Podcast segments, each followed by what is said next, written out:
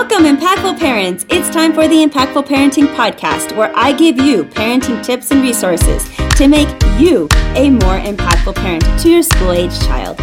I am your host, Kristina Campos. Welcome, impactful parents. Today, we're going to be talking about raising a child with dyslexia.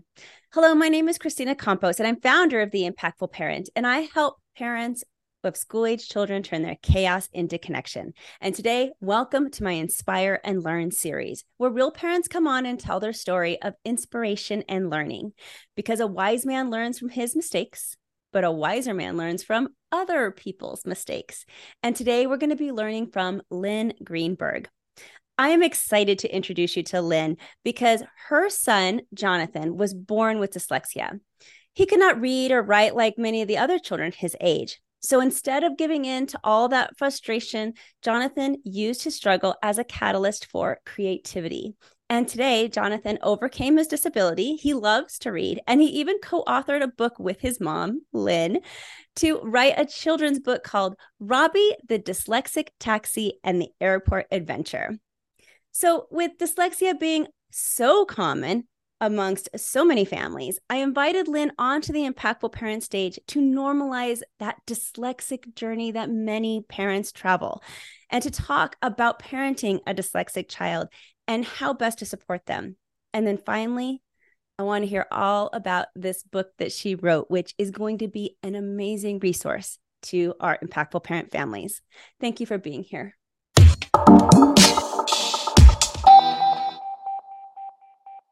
Thank you so much for having me. I'm really excited to be here and have this conversation with you. Well, we all want to know how did this begin with your dyslexic child journey? And I will point out right away to the audience, you know, so many, so many families go through this journey, and rarely is it easy, including myself. Um, for those of you who listen often, they you guys know that um, not only am I the founder, but I also am a mom of four kids of my own, and my oldest child is also very dyslexic and had my own journey along these lines. But I, I want to hear about yours, Lynn, so I can compare them and see how they might differ. What happened? I have four children as well. Um, John is my youngest of four. So I had sort of been through the drill of what many people navigate, you know, going to school and learning to read. He's much younger than the others. And I knew right away that something just wasn't quite right.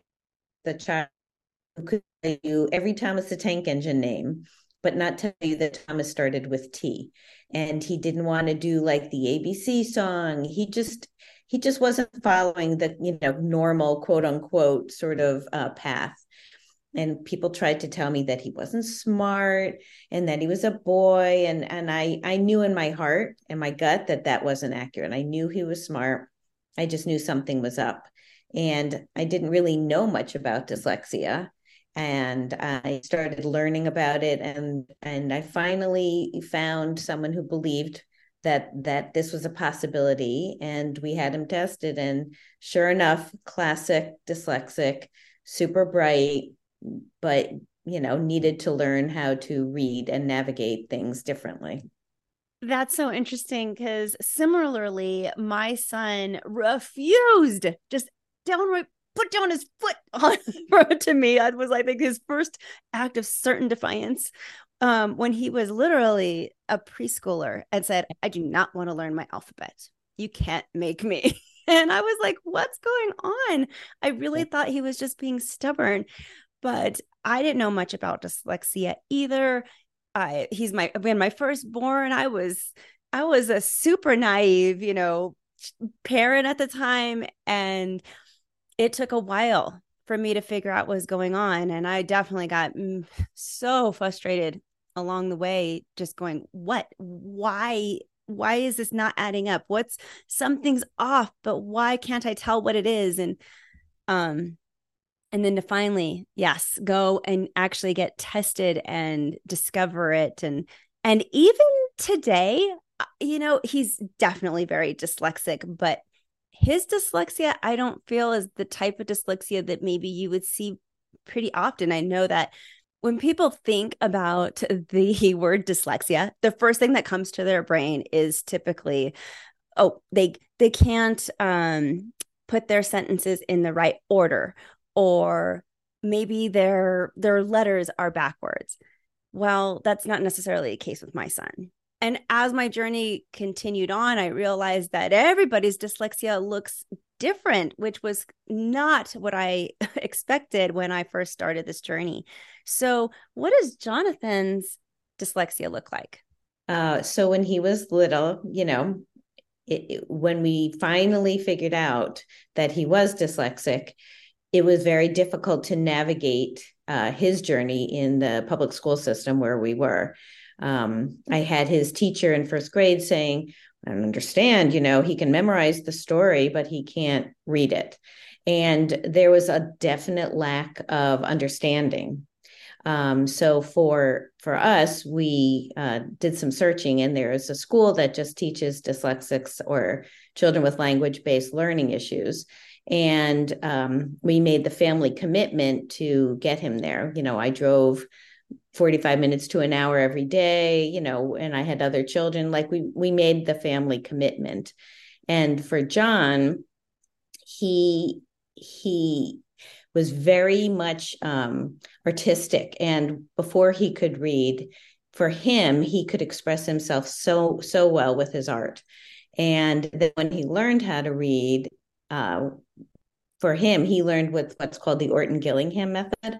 And every child that I've met who who used this method um, learned how to navigate and to to read very well, you know, to greater or lesser degrees. But his reading now is, you know, he may be a little slower once in a while, but he's very much um, fluent, a fluent reader, can read anything. He went to college. He's in graduate school now for his art. Um, so for him, uh, it was just a matter of of sort of unlocking that box. And art stayed with him. It still has always been the way that he communicates and um, you know shows his passion so for him it was definitely his art was an was was very important that is great to hear and i could say the same about my son who's now 21 at the university level thriving doing well. Um, but in order to get there he did learn how to navigate his disability um, so that it wasn't a disability it was just something he had to you know do. Um, he learned how to get resources online to help him read and he is a mm-hmm. proficient reader now. Um, but uh, you know it's interesting that his path uh, also included you know going to a school that really was able to support him in his dyslexia and teach him how to navigate that way and i think it's important for parents to know that yeah, we have these great successful sons who are doing great right now, but it did not come without a lot of effort from from them and from us as a supportive family. So I want to move into that right now with you. With sure. your journey, you know, what was something that you say think to your back, you know, you're thinking back on um Jonathan as a young child, what did you do that you could say, yes, I did that right. And that would be great advice for the next parent who's going through this. Oh, I think 100% you have to go with your gut. I think you have to listen to your child and and don't listen to the noise around you. People tried to tell me he just he wasn't smart, he was slow, he was a boy, and I think if I had if I had really just listened to that, I think it would have been harder, so much harder for him because he wouldn't have been believed. So, you know, he wouldn't have gotten the education he needed and he wouldn't have been believed. And I think, I think when children hear negativity like that, they they internalize it. And I think it's really important to really listen to what that child is telling you. And sometimes it's not just verbal, it's it's the nonverbal cues that are important. You know, your child could be acting out, your child could be reverting to some babyish behavior whatever it is there's there's so many signs that are nonverbal. And i think you have to look at your child and the whole package and and listen to what you think is right. I love that. I really do. And one thing i want to point out to the parents that you said was um, so the signs you know i think as parents one of the biggest mistakes we make is that we want to dismiss it away. Like we want to believe those doctors that say that oh it's okay you know he's the third in line so of course he's going to you know have delayed speech. The older kids are talking for him or whatever that is but you do have to go with your gut. And you want to believe those doctors sometimes because it's so hard to to even come to that realization that you might have a child that has some extra needs that you're going to have to put some time and energy into. Um, so many times as a parent, I think we we look at our kids' success as a reflection of our own success, and really those do not correlate. But we still can't help ourselves that if your child's successful, then you feel successful. And when you have a child that has a learning difference and some struggles, it can make you, as a parent, feel lesser and I want to tell everybody right now, you are not lesser. This has nothing to do with that. Um, but it can be really difficult to accept. And the signs, like if you're if your child uh, is avoiding reading just like ours did, like refusing to um, learn the alphabet, kids lean into things that are easy for them, and kids lean into things that they're good at. And of course, they're going to fight and avoid things that they aren't things that are challenging they're not going to want to do. So if you see your child avoiding something in education, whether it's reading or writing or math or whatever that might look like, just that could be a little red flag that you can kind of notice and maybe start taking some notes on for the future to see if it might be an issue. That was definitely our story with John. And at this point now, honestly, we we call it his superpower. It's made him a kind and empathetic and artistic and really a, a, wonderful unique person. He can find his way in and out of different different problems with with creativity. And i think you know i think that's really important to realize that it's important to give this a name but it's not not a good idea to just make it a label. I think it's you know who he is and how we had to address what we had to address is dyslexia but it, it shouldn't be labeled as a negative. I think it's just something that you have to find and identify and then move on. And and uh, it's his superpower. So now there's a flip side to this coin, and that is we're not perfect. I know I did some things wrong um, as my kids were growing up that, I, of course, were not intentional. But I wish I could have, you know, go back into time and and change things a little bit. So, is there anything that you wish you could have done better with Jonathan to help him? I think that I learned my mistake was I I thought he was being lazy at first. Like he didn't want to do the ABCs and I would like insist that he try. And I didn't understand. I didn't know what dyslexia was and he is my youngest by quite a bit. And I thought oh, he's just he doesn't want to sit down, he doesn't want to try. And I think my mistake was not listening to my gut at first, or listening, but not listening well. And I thought, you know, if I just make him sit long enough, he'll he'll just do it. And I realized that that wasn't the case. And I I think it's important to learn from that mistake and listen better, quicker. I wish that I had asked more questions. I wish that I would have accepted the diagnosis a little bit sooner and just said, okay, I may not understand this whole dyslexia thing, but I wish I would have just dove in headfirst and tried to find out as much as I could. But instead, I was a little reluctant. I'm not going to lie. I was like, yeah, okay, okay, but we're going to, you know, overcome that. And I kept trying to push forward when really I should have been leaning in. Um, so I could have figured out how to support him better instead of I don't know. I think I put too much on the people I was hiring for help, right? Like I wanted them to fix it because I didn't know how. And mm-hmm. instead, you know, I got to be a part of that team. I got to help and do work with my kid at home and it took me a while to to get to that place where I was accepting that I'm going to have to have a part in helping him. I wanted everybody else to help him instead and and that's not okay. I was listening to people saying he's he's not he's just you know a boy and he's you know being lazy and it wasn't until I kind of realized that that didn't feel right to me that I really pushed to find someone to test him. And it's interesting you know I think we're not alone obviously but the tester told me that sometimes the kid gets brought in by maybe one parent and then when the diagnosis of whatever it is is given nine times out of ten one of the parents does not want to believe that she's right and this is somebody who's had you know 30 had had at the time 30 years of experience was really highly known in her field and she said, you know, there's nothing I can do. I can give them the facts and then they have to decide how they're going to take those facts and help help or not help their child. So, you know, people want their kids to, you know, all be whatever quote unquote normal is. But the truth is is that everybody comes in different shapes and sizes and different abilities. And just because it has a name doesn't mean um, it's a negative. I think we just have to figure out like anything else, what's going to be best for that child. Now, you had the unique opportunity of co writing this book with Jonathan, which is amazing. Yeah, let's talk about the book, which I have here Robbie and the Dyslexic Taxi and his airport adventures.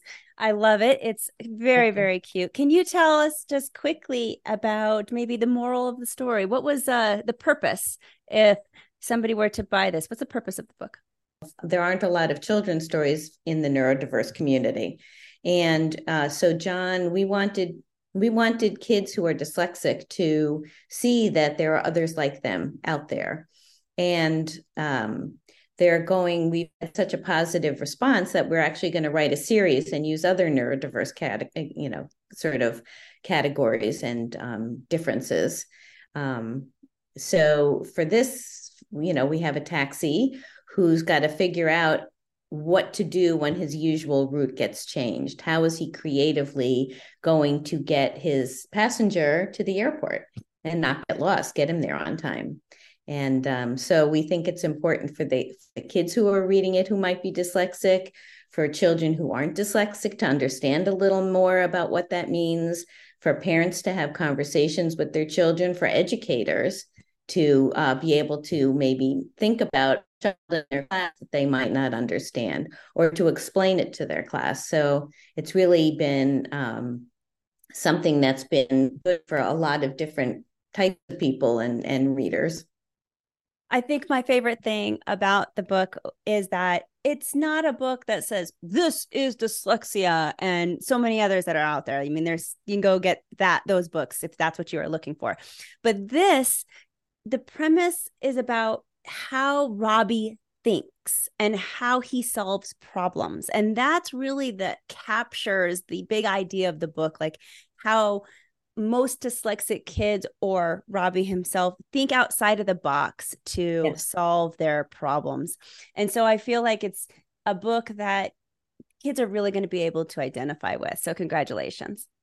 Well, thank you there. So Robbie can be bought um, on Amazon if you have an inspiring story and want to share your story with the audience so that others can learn from you, please go to theimpactfulparent.com slash work with me and sign up. And I hope today's episode brought value to your day. If you would like to become a more impactful parent, download the Impactful Parent app. The Impactful Parent app is free to download and full of episodes just like this one that are going to help you in your parenting journey. So carry help and tips and parenting resources right in your pocket so that you can refer to it when you need it most. So, download the app for free and discover new techniques to make your parenting more effective and learn the warning signs to problems so that you can stop things before they start. There is so much inside the app, you just have to go check it out. So, go to your app store and type in Impactful Parent, and I'll be there. Or you can go to theimpactfulparent.com and discover how you can step up your parenting game and become a more impactful parent. But until next time, you got this. I'm just here to help. Thank you for listening today. Remember to subscribe and share this podcast with a friend. And don't forget, the Impactful Parenting Podcast is an extension of the Impactful Parent community. Go to the Impactful Parent website and download the free Impactful Parent app so you don't miss a parenting tip that can help you and your family. Thanks for listening today. So go to theimpactfulparent.com and see you next episode.